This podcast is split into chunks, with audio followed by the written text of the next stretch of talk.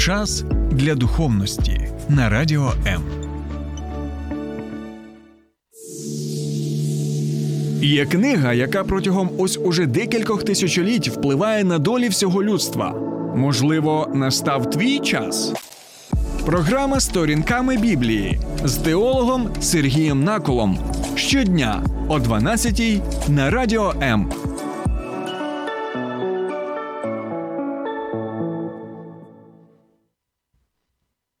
Ja, ja, der Untergang. Der Untergang. Вітаю, друзі! Я почав з німецької мови. Чому? Не тому, що я вивчаю німецьку мову, хоча трошечки її розумію, бо вивчав нідерландську мову. Але я згадую німецьку мову, тому що згадую назву одного доволі цікавого, як на мене, фільму. А це такий, знаєте, драматичний фільм, який перекладається українською як, ну можна сказати, падіння, так, падіння або сходження, або ще цей фільм. У нас є назва українською бункер, і він розповідає про останні дні перебування.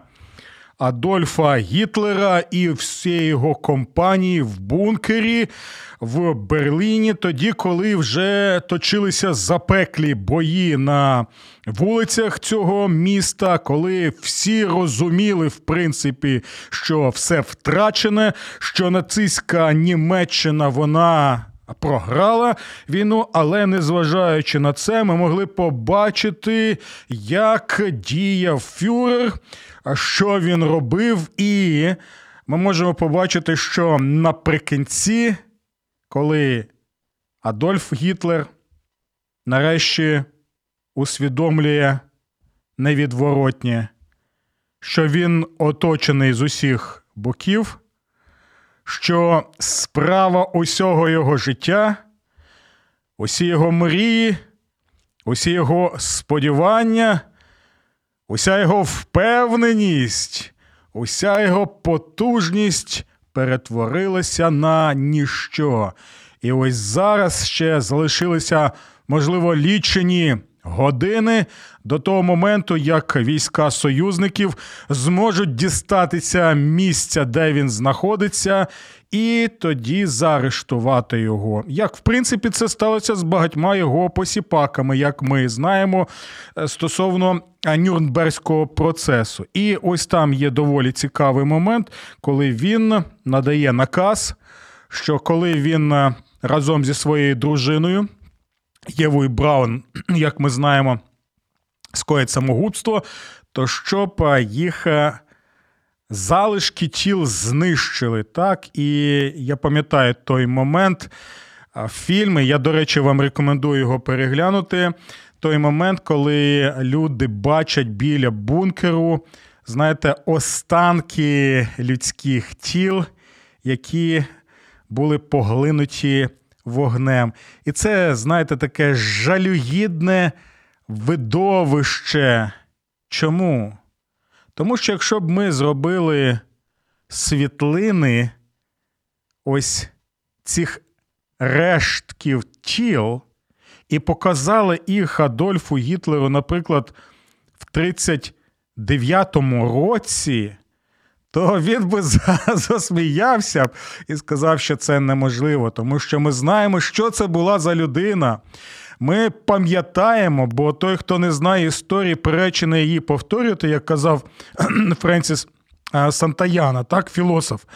То ми пам'ятаємо, що 39-й рік це просто був рік е, слави, могутності Гітлера, нацистської партії та й взагалі нацистської Німеччині, так Третього рейху, коли ми можемо бачити аншлюз Австрії, так ми можемо бачити, як без проблем Адольф Гітлер вирішує багато питань в Європі, як він захоплює буквально за декілька тижнів Польщу, так і ділить її з Радянським Союзом. Ми бачимо далі, як він рухається і в Чехословаччину. Так, ми бачимо і згадуємо.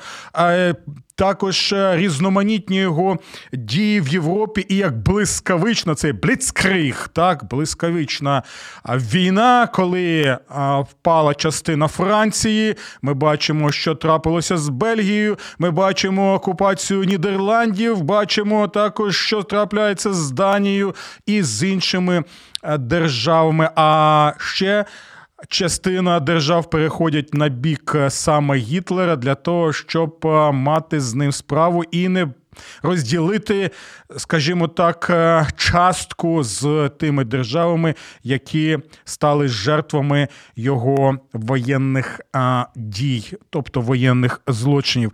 І що саме цікаве, можемо побачити, що навіть Сполучене Королівство так.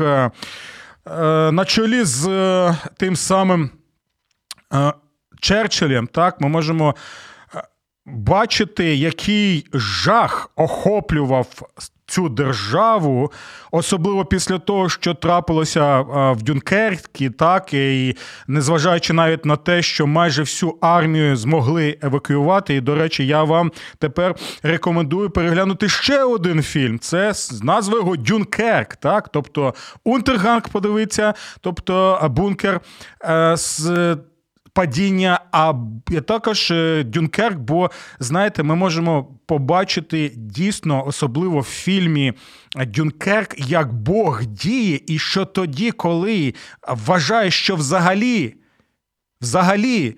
Ти не можеш очікувати спасіння і сподіваєшся, що принаймні хоча б частину своєї армії ти зможеш евакуювати, і тут майже всю армію ти евакуював. І це те, що ми називаємо прямою дією Бога. Лише, друзі, одне питання: чи ми бачимо ці дії, ці дива Божі, які відбувалися в ті часи, і які ми бачимо навіть і зараз? Так от ми можемо побачити, що навіть і е, Велика Британія, так, вона.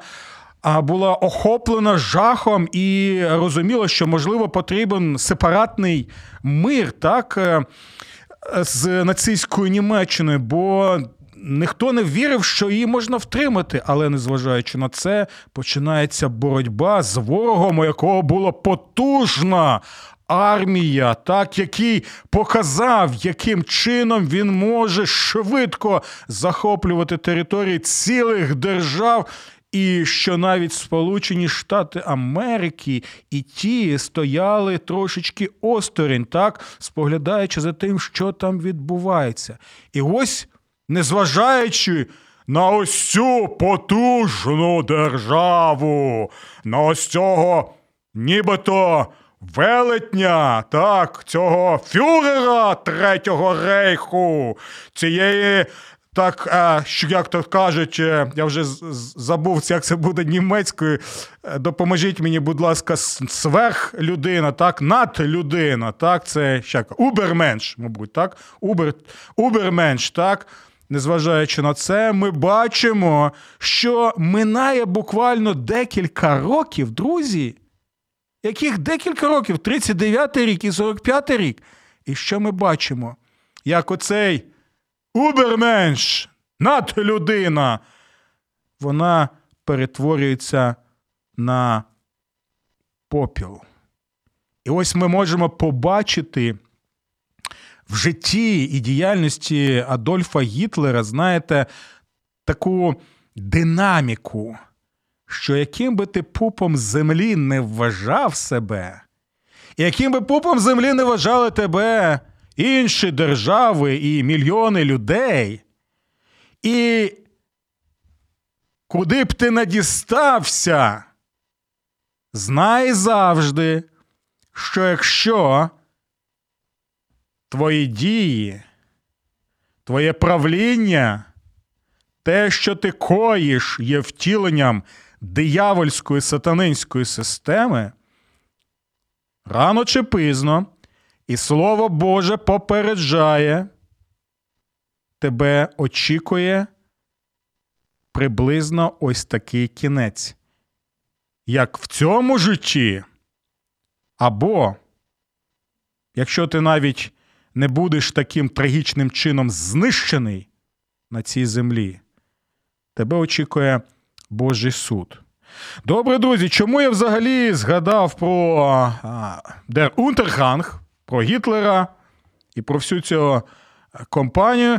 А тому, що сьогодні ми з вами розглядаємо вже 14 розділ книги Вихід. Так, я нагадую, що ми вивчаємо книгу Вихід розділ за розділом послідовно для того, щоб краще розуміти Боже Слово і побачити, чому воно настільки актуальне і для нас, і для наших часів, і також для нас, українців, які перебувають у стані війни з державою агресоркою. І вже скоро буде майже рік, як це на жаль, відбувається. Добре, друзі. І чому а, я згадав про оце падіння і сказав, що. Те, що відбулося з Адольфом Гітлером, та й багато інших ми ще сьогодні згадаємо. Тому що, тому що ще за тисячі років до появи цієї істоти людської, яка була створена за образом і подобою Божою, але яка його спотворила і майже знищила у собі. Ми побачимо, що є Боже попередження в книзі Вихід, та й не лише в книзі Вихід, стосовно наступного. Кожного гнобителя, кожного фараона чекає його особисте Червоне море. Зробимо зараз невеличку паузу, і тоді повернемося до фараона і до Червоного моря. Слухай радіо М на fm хвилях. Київ 89,4, Запоріжжя 88 та 8, Кременчук 97 і 9, Донецька область, Слов'янськ, Краматорськ 87 та 5 FM, Покровськ 103 і 7, Гірник 105 і 5, Одеська область, Миколаївка 101 і 7 FM. Радіо М. Ми тут заради тебе. Ну що, друзі, ми згадали Адольфа Гітлера, фюрера Третього Райху, так? Е, І згадали те, що я на початку нашої програми сказав, що кожного фараона на основі 14 розділу, який ми будемо зараз з вами розглядати, кожного фараона минулого, сучасності і майбутнього чекає своє особисте Червоне море. Друзі, 14 розділ книги Вихід, як і вся Біблія, нагадує нам наступне: жоден тиран і гнобитель не втече від справедливого святого Божого суду. Друзі, це аксіома. Тому усі ви, гнобителі, тирани, фюрери, фараони, вожді великі кормчі, надлюди.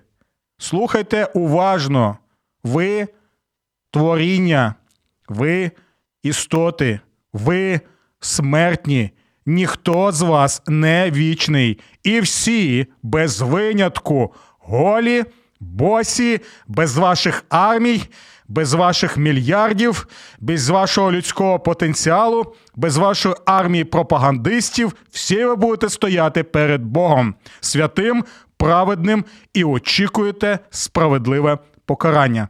Це Божа аксіома. Нагадую. А для того, щоб ми це краще могли усвідомити, я запрошую вас зараз зі мною і трошечки порозмірковувати стосовно 14 розділу книги е, Вихід. І я нагадую, що ви можете долучатися до прямого ефіру на моїй сторінці на Фейсбуці прямо зараз і писати свої коментарі або телефонувати нам у студії, а також долучатися до обговорення на моєму каналі Сергій Накул на Ютубі. Так, а ще, друзі, нагадую, що якщо ви в Києві, Київській області, і у вас є радіоприймачі, а у вас вони. Є, я впевнений цьому. Тоді налаштовуйте їх на хвилю 89 і 4 FM ем і слухайте мою програму сторінками Біблії з понеділка по п'ятницю о 12 годині. Добре, що ж ми е, читаємо саме в е, 14 розділі, що нарешті, нарешті Господь зробив так, що фараон надає наказ, щоб народ ізраїльський вже міг е, піти так е, з Єгипту для того, щоб вклонитися Господу. Це цікавий момент, до речі, друзі. Знаєте чому? Тому що ми можемо побачити, що е, порятунок Божий, звільнення Богом свого народу, воно пов'язане саме з поклонінням Богу. Тобто, іншим чином, коли Бог забирає з тебе ярмо гнобителя, так, то тоді, коли ти розумієш, що ти вільна людина, то це не означає, що я вільний і тому можу робити, що хочу, що забажаю, тому що я вільний сам по собі. Е-е, ні. Ти звільнений з рабства Єгипту, або звільнений зараз від своїх залежностей, від е, рабства гріха, смерті і сатани. Для чого? Ти звільнений, ти вільна людина. Щоб що? Щоб вклонятися Богу. І під поклонінням Богу ми маємо на увазі не просто, знаєте, е, відвідувати церкву, знаходитися на богослужінні, хоча це є, звичайно, невід'ємна органічна частина життя вільної людини. А це означає поклоніння Богові, коли все твоє життя є поклоніння Богові. А що означає в такому е, сенсі поклоніння Богові? Тоді, коли твоє життя, е, твої дії, так, вони що? Вони підкоряються Богові. І коли ти підкоряєшся Богові, то ти що робиш? Таким чином ти прославляєш Бога і кажеш, що дійсно я славлю Його за те, що він мене.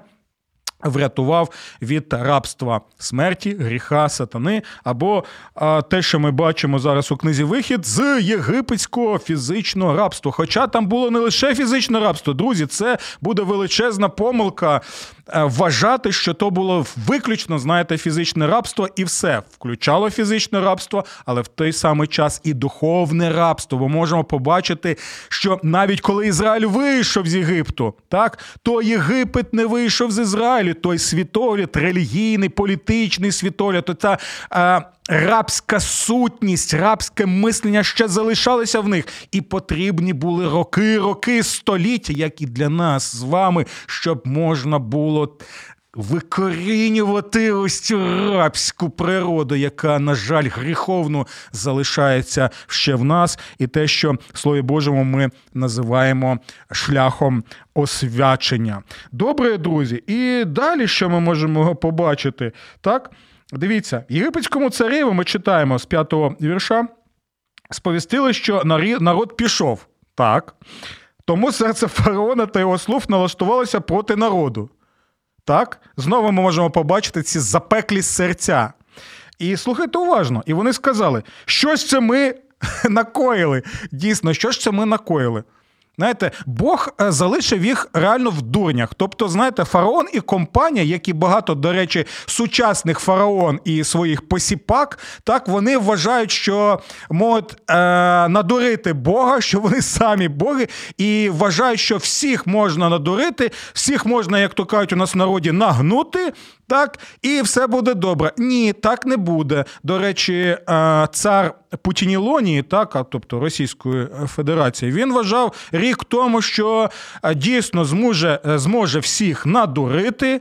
Так, зможе всіх а, ввести в оману і очікував на те, що всі будуть просто мовчки сидіти, складуть лапки і очікувати, коли ж він великий оцей пуп землі прийде і за декілька днів встановить свою владу і проведе парад в Києві. До речі, чомусь президент Сполучених Штатів вже відвідав Київ. А чого ти зміг у своєму житті так все ж таки зробити, пане Путін? Це риторичне запитання.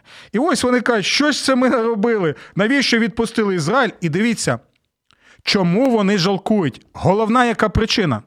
Головна причина системи яку ми називаємо системою пригноблення, системою тиранії. Головна причина, навіщо ми відпустили Ізраїль, щоб люди на нас не працювали. Ви почули це?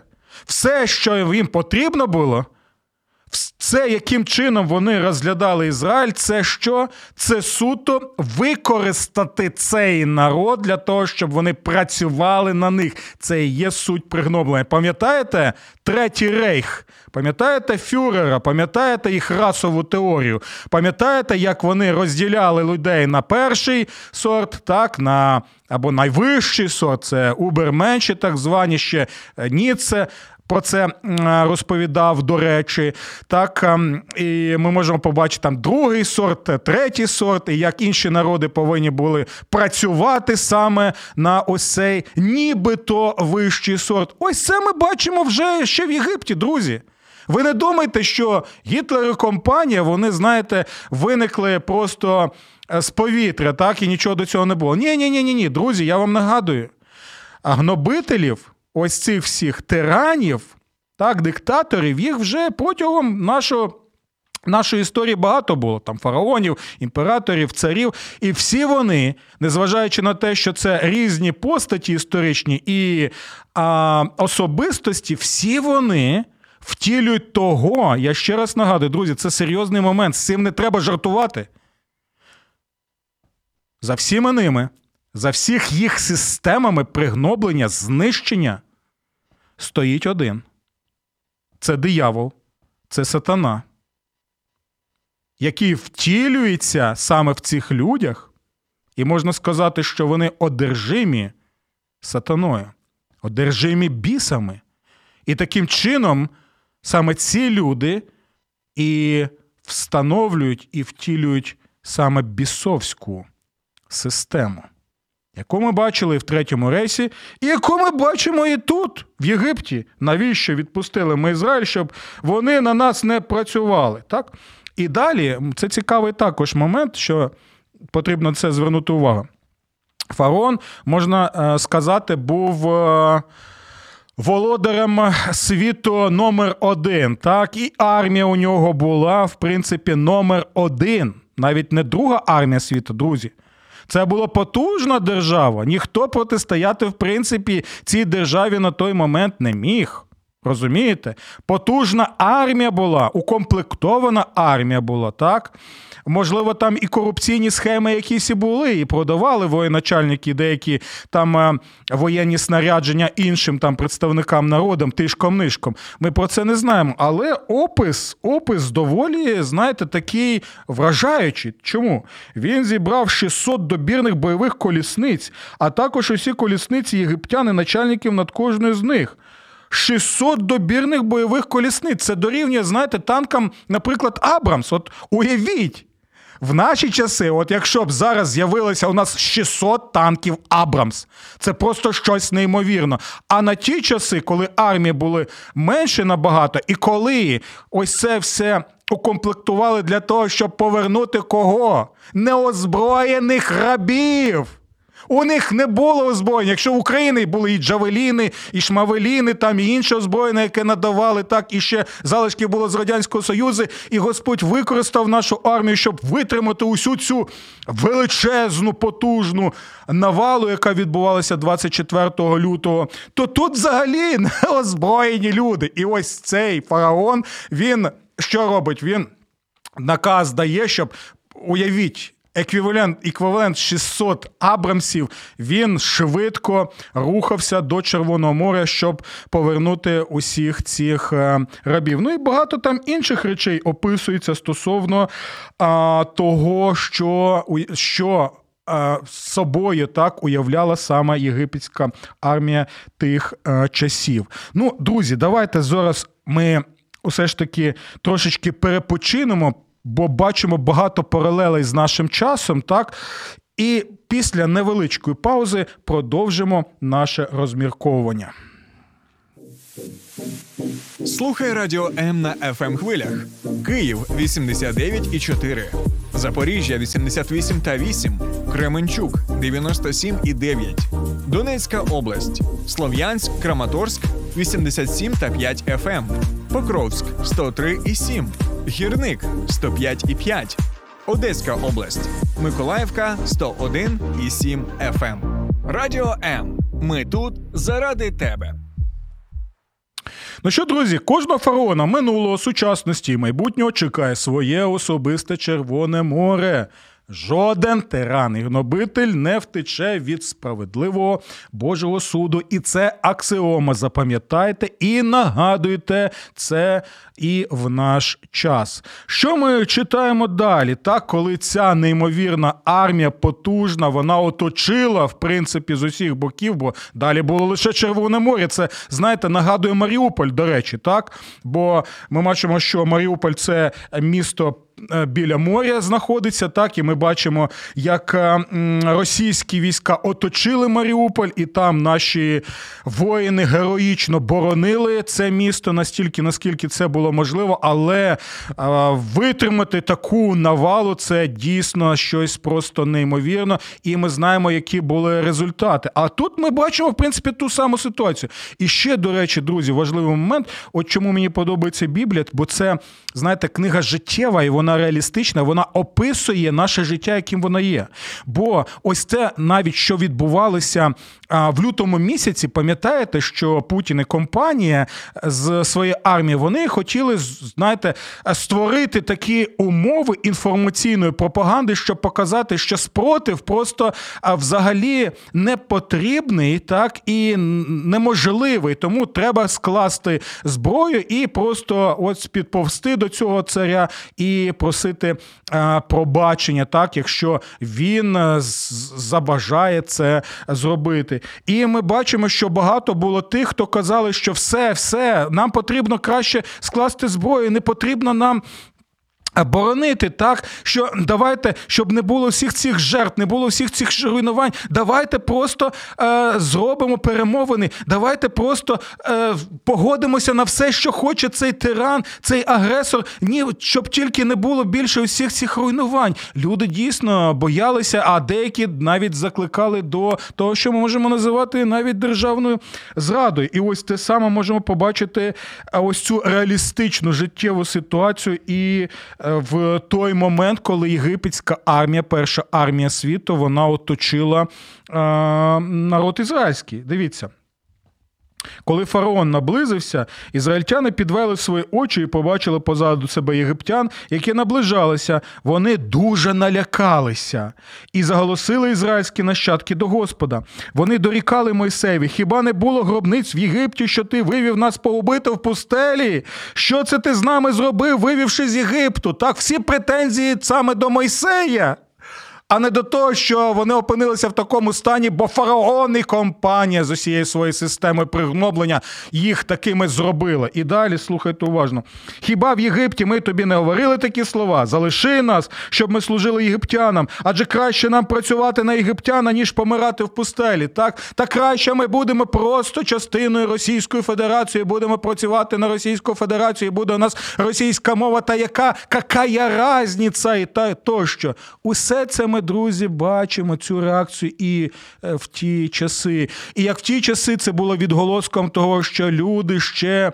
Були їх свідомлення, яке обумовлене єгипетським світоглядом, так і зараз ще багато, на жаль, українців ще думають саме ось цим совковим мисленням, радянським мисленням, яке залишилося, і Потрібно, мабуть, нам ще багато часу, щоб від цього відмовитися, бо навіть війна нас Деякі з нас нічому не вчить. Друзі, напишіть, будь ласка, що ви думаєте? Чи погоджуєтеся ви зі мною з таким розумінням 14 розділу книги Вихід? Чи у вас є якісь сумніви, чи важливо, ви не погоджуєтеся зі мною? Напишіть, будь ласка, взагалі, чи подобається вам ця програма, її формат, чи подобаюсь я вам як е, ведучий цієї програми, чи вони актуальні? Мені важливий ваш фідбек, щоб ви могли написати, і це дійсно дійсно буде для мене і подальшою мотивацією для того, щоб перебувати разом з вами і разом розглядати саме священні писання. Добре.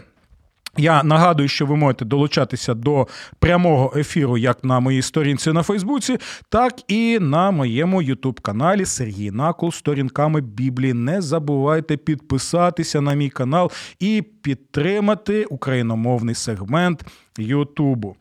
Добре, але дивіться, друзі, дивіться, що відповідає Мойсей. Він знову і знову нагадує стосовно Божої обіцянки, яку Бог дав своєму народові. Так, слухайте уважно. І ми можемо побачити, що це також може стосуватися нас. Так, звичайно, я знаю, знаю, знаю, друзі.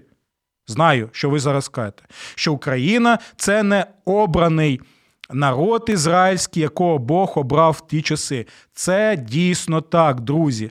Але в той же час ось ця модель відносин, яку ми можемо бачити, так, відносин того, що якщо Бог справедливий, то він рано чи пізно зробить так, що усі агресори і гнобителі будуть знищені. Це стосується обіцянки не лише виключно Божого народу, а взагалі стосується загальної справедливості у цьому світі. Тому це може стосуватися також і наш.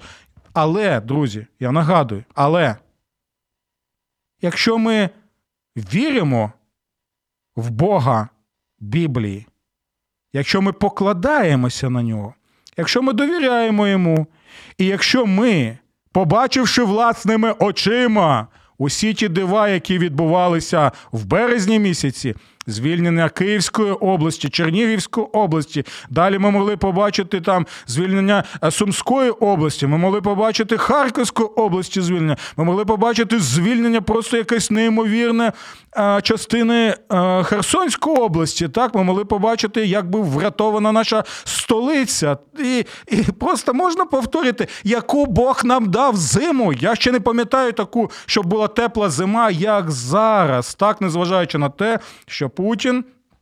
Попереджав, що нібито там і ми, і вся Європа, ми просто замерзнемо без російського газу. Так от, давайте послухаємо, що тут е, каже Мойсей: не бійтеся, стійте і побачите спасіння від Господа. Ми побачили, друзі, спасіння від Господа. Але чи ми будемо ось тим прокаженим одним з десяти, яких Господь зцілив, врятував від хвороби? Чи ми будемо дякувати цьому Господу? Чи ми дійсно з власними очами зараз бачимо спасіння від Господа? Чи ми це усвідомлюємо своїм серцем, своїм життям? Чи ми тоді дійсно можемо сказати дякую, дякую, Господи, і ми бажаємо служити Тобі? Але Мойсей сказав народові: не бійтеся. Стійте і побачите спасіння від Господа, яке він учинить вам сьогодні, тому що єгиптян, яких бачите сьогодні, більше не побачите повік. Ого, ти бачиш, де ти бачиш першу армію світу, ти бачиш 600 цих танків потужних, а в тебе взагалі навіть джавелінів нема. Розумієте? У тебе навіть АК-47 нема. У тебе навіть що, гвинтівки Мосіна нема. Та в тебе навіть майже ніяких мечів не було і тощо, так, списів. Господь воюватиме за вас, а ви залишайтеся спокійними. Так? І далі він каже, скаже ізраїльтянам, щоб а, вирушали. Тобто, ось це показує наступний момент, що так, у агресора, у гнобителя може бути потужна армія. Як, наприклад, була потужна армія, ви пам'ятаєте, у Адольфа Гітлера в нацистській Германії та Німеччині. Вибачте. Ми можемо побачити протягом історії, які були могутні армії, які були могутні держави, але у той же час ми можемо це усвідомити в історії, що в підсумку усі ці гнобителі вони втрачають і владу, і в деяких випадках вони втрачають і свої нібито е, потужні армії. Так? Тому це доволі цікавий момент. Чому? Тому що Бог попереджає, як я вам сказав, що кожного фараона минулого, сучасності та й майбутнього чекає власне особисте море море. Друзі, пам'ятайте про це. І далі ми можемо побачити, що трапляється, як уся армія фараона разом з ним вона гине в саме. Цьому морі і це важливий момент. Чому? Тому що в одному з псалмів фараон і його армія вони порівнюються з чим? Порівнюються з великим драконом, з багатьма головами, тобто потужний дракон. Так, у нього не одна голова, а декілька голов. Але цей псалом каже: Але ти, Господи, знищив голови цього дракона в морі. Тобто ти знищив фараона і всю його армію.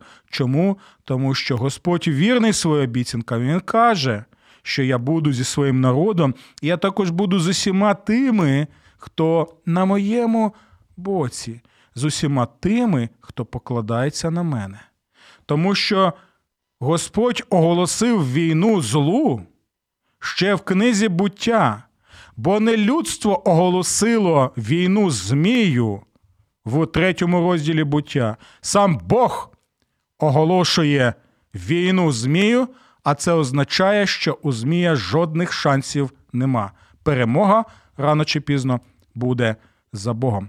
Це, друзі, аксіома. Тому усі гнобителі, усі агресори, усі диктатори тощо, які знаходяться на боці Змія і які втілюють сатанинську систему, у вас шансів жодних нема. Ви можете танцювати деякий час на цій землі, але вас чекає те саме, що чекало фараона. Те, що трапилося з Гітлером, те, що трапилося з Мусоліні, те, що трапилося, наприклад, з Чаушеску, і можна цей е, ряд продовжувати. Так? І навіть якщо ви мирно, тихо померли, як, наприклад, товариш Сталін, вам потрібно зрозуміти одне: Сталін голий і босий, без своєї влади, стояв перед Богом і мав дати відповідь на все те, що він накоїв. Друзі, це серйозно. Кожного фараона в підсумку рано чи пізно чекає його особисте Червоне море. Питання наступне: ти з Богом і його народом? Чи ти з фараонами цього світу? Чи ти війдеш в землю обіцянки і благословень? Чи ти підеш вслід за фараоном на три літери, тобто на дно? Вибір за вами. До нових зустрічей. Сподобався ефір? Є запитання або заперечення? Пиши радіом.ua